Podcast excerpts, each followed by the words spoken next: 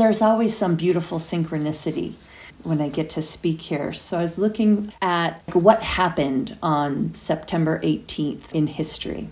And I found this piece about Anne Hutchinson, who was a religious rebel who emigrated here from the United Kingdom. And she showed up in the Massachusetts Bay Colony on this day in sixteen thirty-four.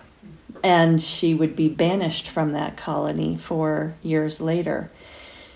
She was very controversial for her religious views that salvation could be achieved by faith alone. She was a midwife, she was a mother of fifteen children, and she was a pastor. She would have gatherings at her home. And she was well respected in the colony. She was a righteous woman and kind and helped so many uh, women as and families as a midwife. And she began to hold these meetings that were very, very well attended. And she was one of several individuals who began to stray from those strict Puritan views on Christianity. And so she was perceived, of course, as a threat to the church leaders. What I'm realizing is she was part of that trend that was happening pre-Enlightenment and through the Enlightenment, really all over the world. And it's about that bypassing of the, the middleman dogma of the church and acknowledgement of that direct connection with God, with spirit, that's available to all people, regardless of beliefs or creed. And she ended up leaving Massachusetts to follow Roger Williams to Rhode Island, who also believed that individuals should be free to follow their convictions on religious matters.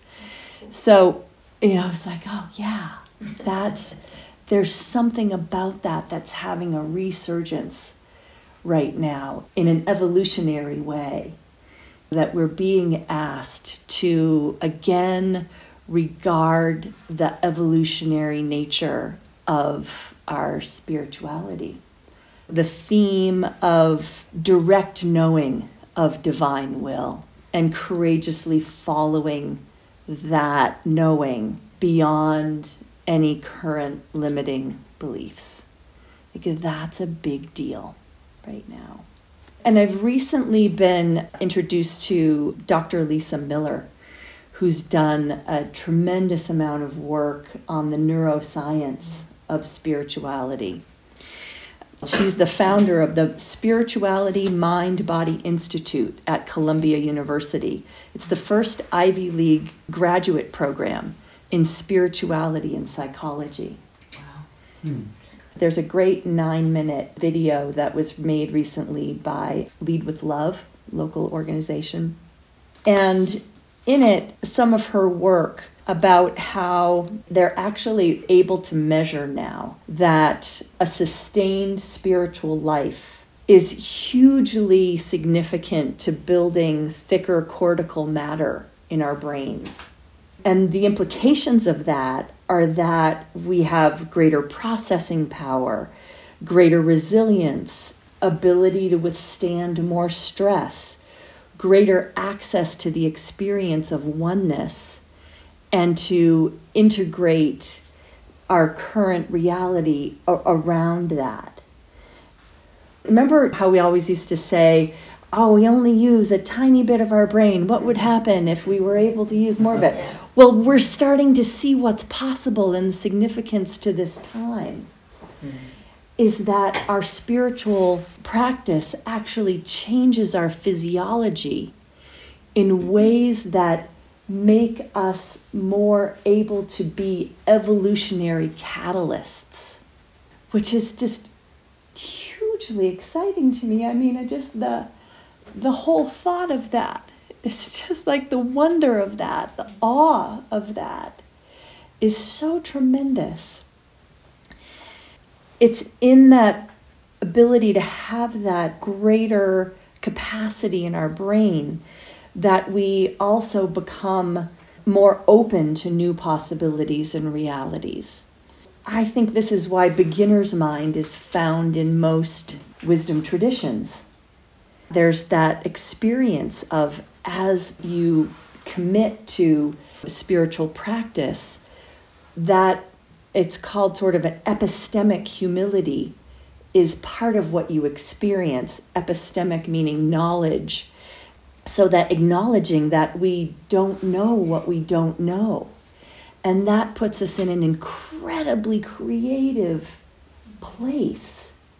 So this is something that's becoming more available to us with every greater commitment to our spiritual practice. The other important piece is that Doctor Miller talks about is this awakened awareness, where we awaken more to what life is showing us.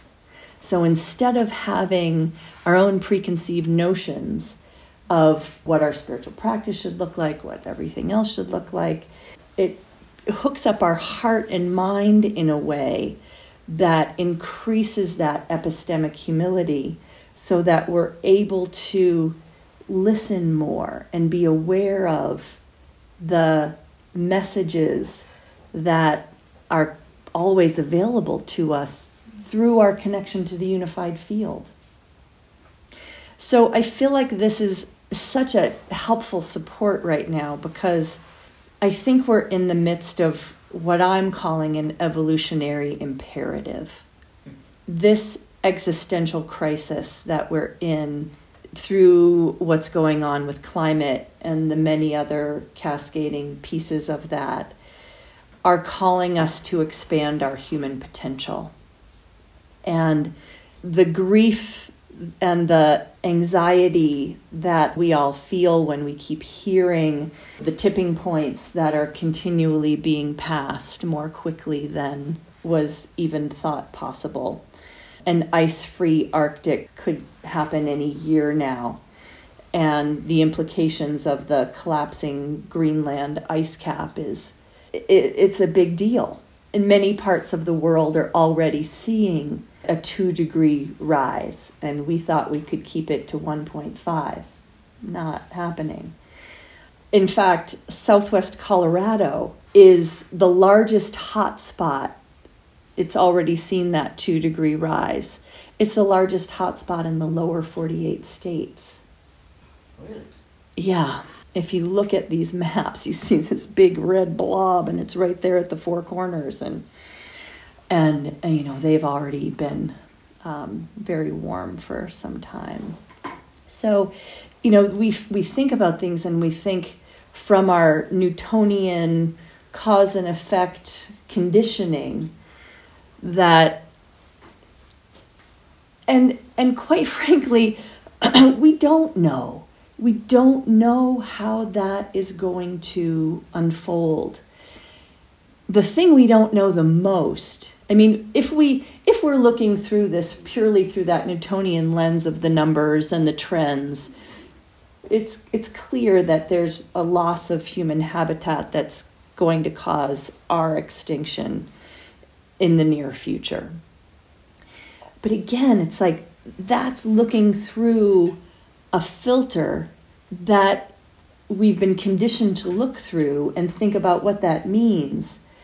But we, you know, we've all been hearing a lot about the transition from three D to five D, and and just alone the the increase in consciousness and aw- and awakened awareness around the world from a place of epistemic humility. We don't know what's possible because of our greater brain and heart functioning, because of our ability to, through our own prayer and just our own frequency and vibration, the effect of that on our material world. It's been spoken of a lot that we're moving into a post-materialist reality. And again, it's like we can't really even wrap our heads around what that means. Much like when the quantum physicists started to see the actual reality of the quantum world, many of them had nervous breakdowns and didn't want to publish what they were finding because they thought they'd be humiliated and excommunicated from the science world because it was so far outside of what they could imagine and what what science and the growth of scientific method from the Enlightenment till then was telling them. It was so outside that box. So I think what we can take from that is to keep allowing ourselves to be open to what is showing up and to increase our ability to listen through our heart-mind alignment and to trust what may be a very foreign kind of way of approaching what's happening right now. It's getting used to being in a, a dynamic communication with reality. Sometimes we think of prayer as this one-way communication. I'd like to have this. I need this. Please make this happen. And we're just throwing out our needs and wants and desires and beautiful visions and, and well-intentioned asking. But we can forget that it's a conversation and we're getting information back all the time. And that's what I think is so, where there's so much opportunity right now, is getting to trust the messages that we're getting and being brave enough to act on them. And I don't know what that looks like for each of you. I don't even know always what that looks like for me. But I think what we're being called to do is, is to play with that more, to get some information and act on it and watch and feel what happens in that interchange, and to keep honing our trust and our capacity to be in dynamic conversation, being really receptive, being more in a place of receptivity. Something I wanted to share with you is um, some pieces of an essay that I got connected to recently and shared more deeply on the retreat that I recently facilitated. This was written by a couple of bioethicists. So people who, like one thing they might do is help first responders understand how to approach the moral and ethical issues they encounter in disaster situations, like what happened in Hurricane Katrina when generators went down. And this is happening all over the world, of course, like people, you know, in the I C Us trapped in hospitals that are losing their power and people are suffering. And what do you do? All of a sudden, you've got to make these life and death decisions that you may have never ever encountered or thought you would ever encounter. So in the course of doing their work over the last many years, they've realized there's an importance to doing this kind of inquiry in advance of what we may experience in the next several years through the climate catastrophes that we will be a part of. So I wanted to share just a couple of theirs. There's six maxims. The first one is to work hard to grasp the immensity, to realize how fiendishly difficult it is to grasp the scope of climate devastation oneself, realize how hard it is for others. Effective strategy, as well as compassion, require carefully assessing the capacity of one's listeners. In keeping with this, these maxims suggest a progression. One step at a time, begin small. Asking people to go beyond their capacity can be cruel and is generally counterproductive.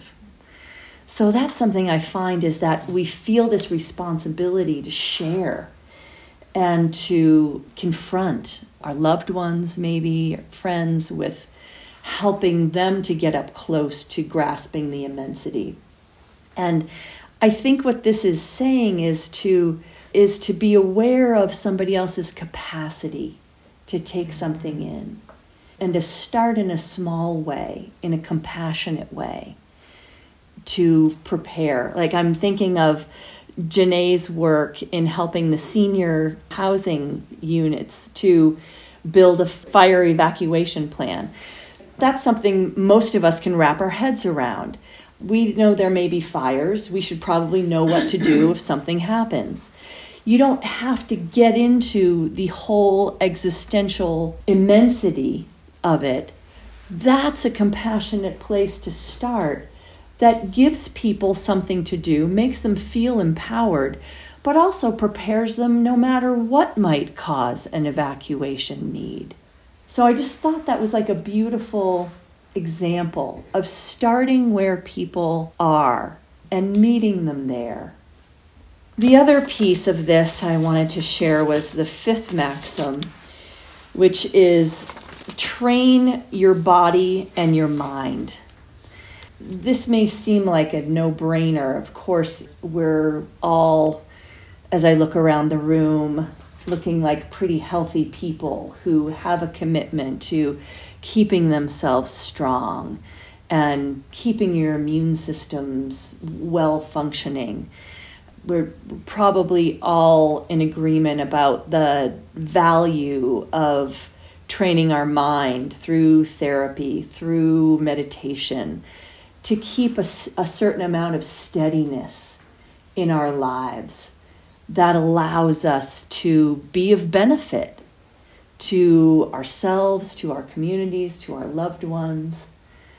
If we're not taking care of ourselves, not only are we more of a liability than a benefit to the people around us, but it also breaks down that ability to be really present in our lives and to build that thicker cortical matter that allows us to be the evolutionary catalyst that I believe we have the potential to be. So it's about constantly being aware of what's getting in my way, what's limiting me, where can I take on a piece of healing, whether physical or emotional, psychological.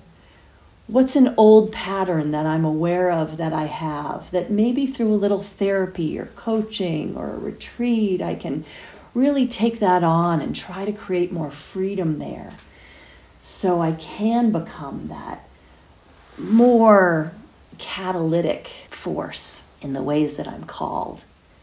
And this is an important piece.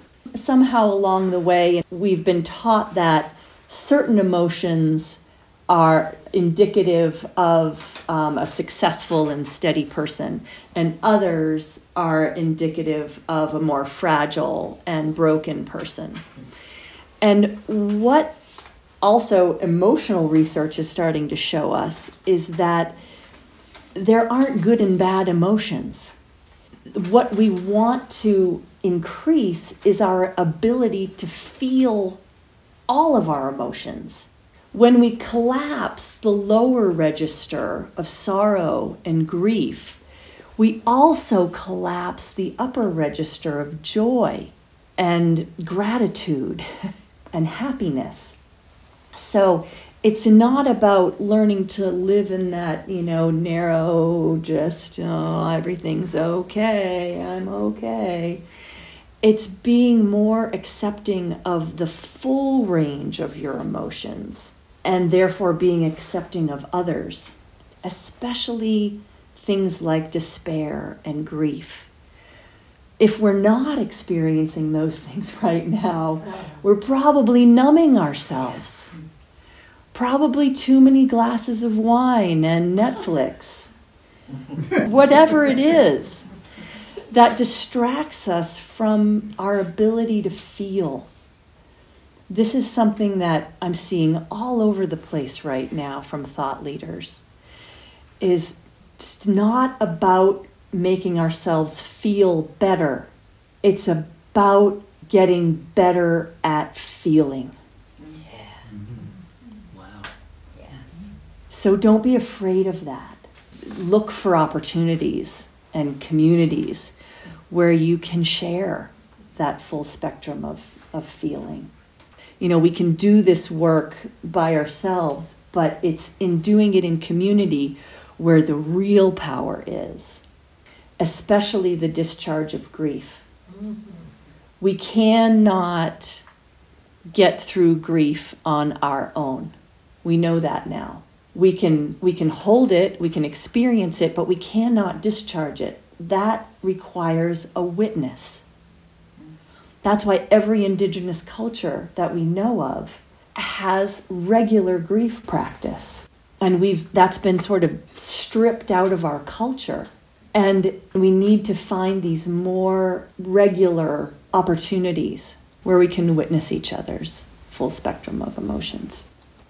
I found some research on how grief alters our heart muscle. It can cause symptoms of heart attack. It can lower our immune function. So grief can do these things. However, when we have a pre-existing amount of resilience in our physiology, through our spiritual practice, through our community practice, we have the ability to withstand what could cause a heart attack. And what we now know causes, it's like a greater porousness happens with our heart muscles. They actually become more resilient. What could cause someone a heart attack could cause someone else who's got that pre-existing resilience the ability to become a greater evolutionary catalyst. I had a mentor in my early days of working in the movement End Hunger and Poverty, and we would talk a lot about heartbreak because it was part of our daily experience in supporting others to ex- expand their leadership. And she would always say to me, don't be afraid of your heart breaking. It will always make it stronger. And and now I'm seeing like she was already onto this. She was getting to experience this in people. People who had a strong community where they allowed each other to share their deep sorrow didn't make them circle the drain. It made them actually more resilient, more abil- more ability to actually be up close to the immensity of what was happening and be more powerful leaders because their hearts had somehow had this greater capacity.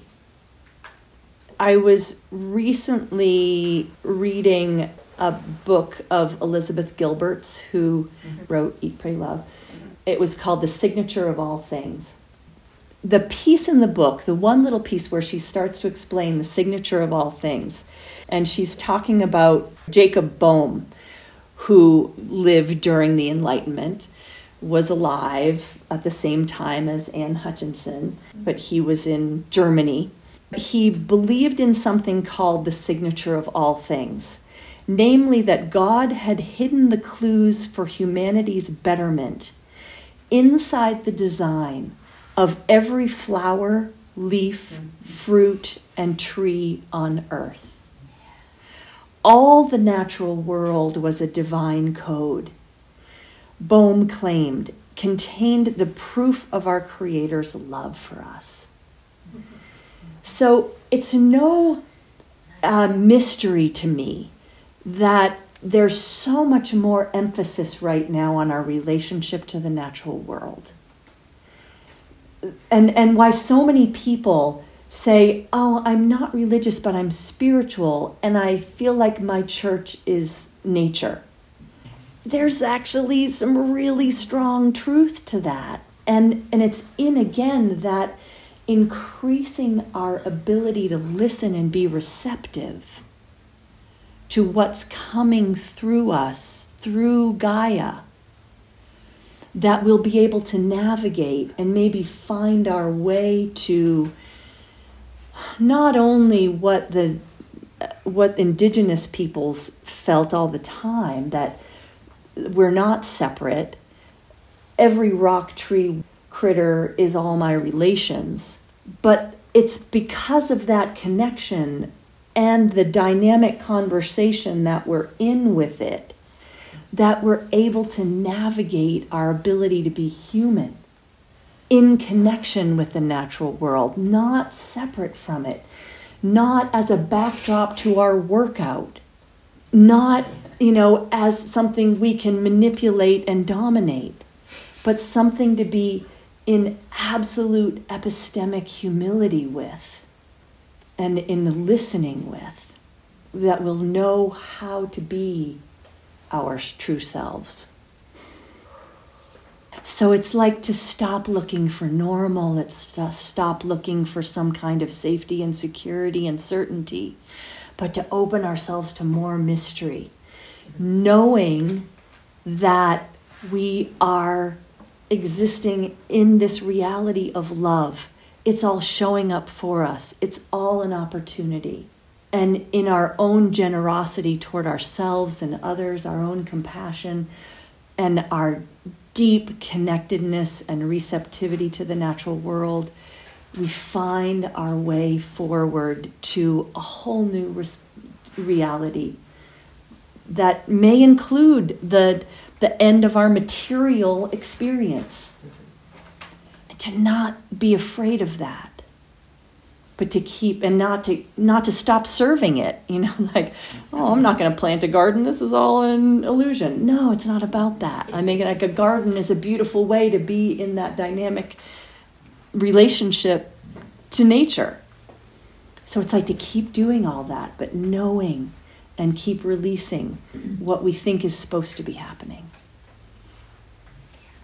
Thank you so much for your beautiful words and Thank your you. amazing heart.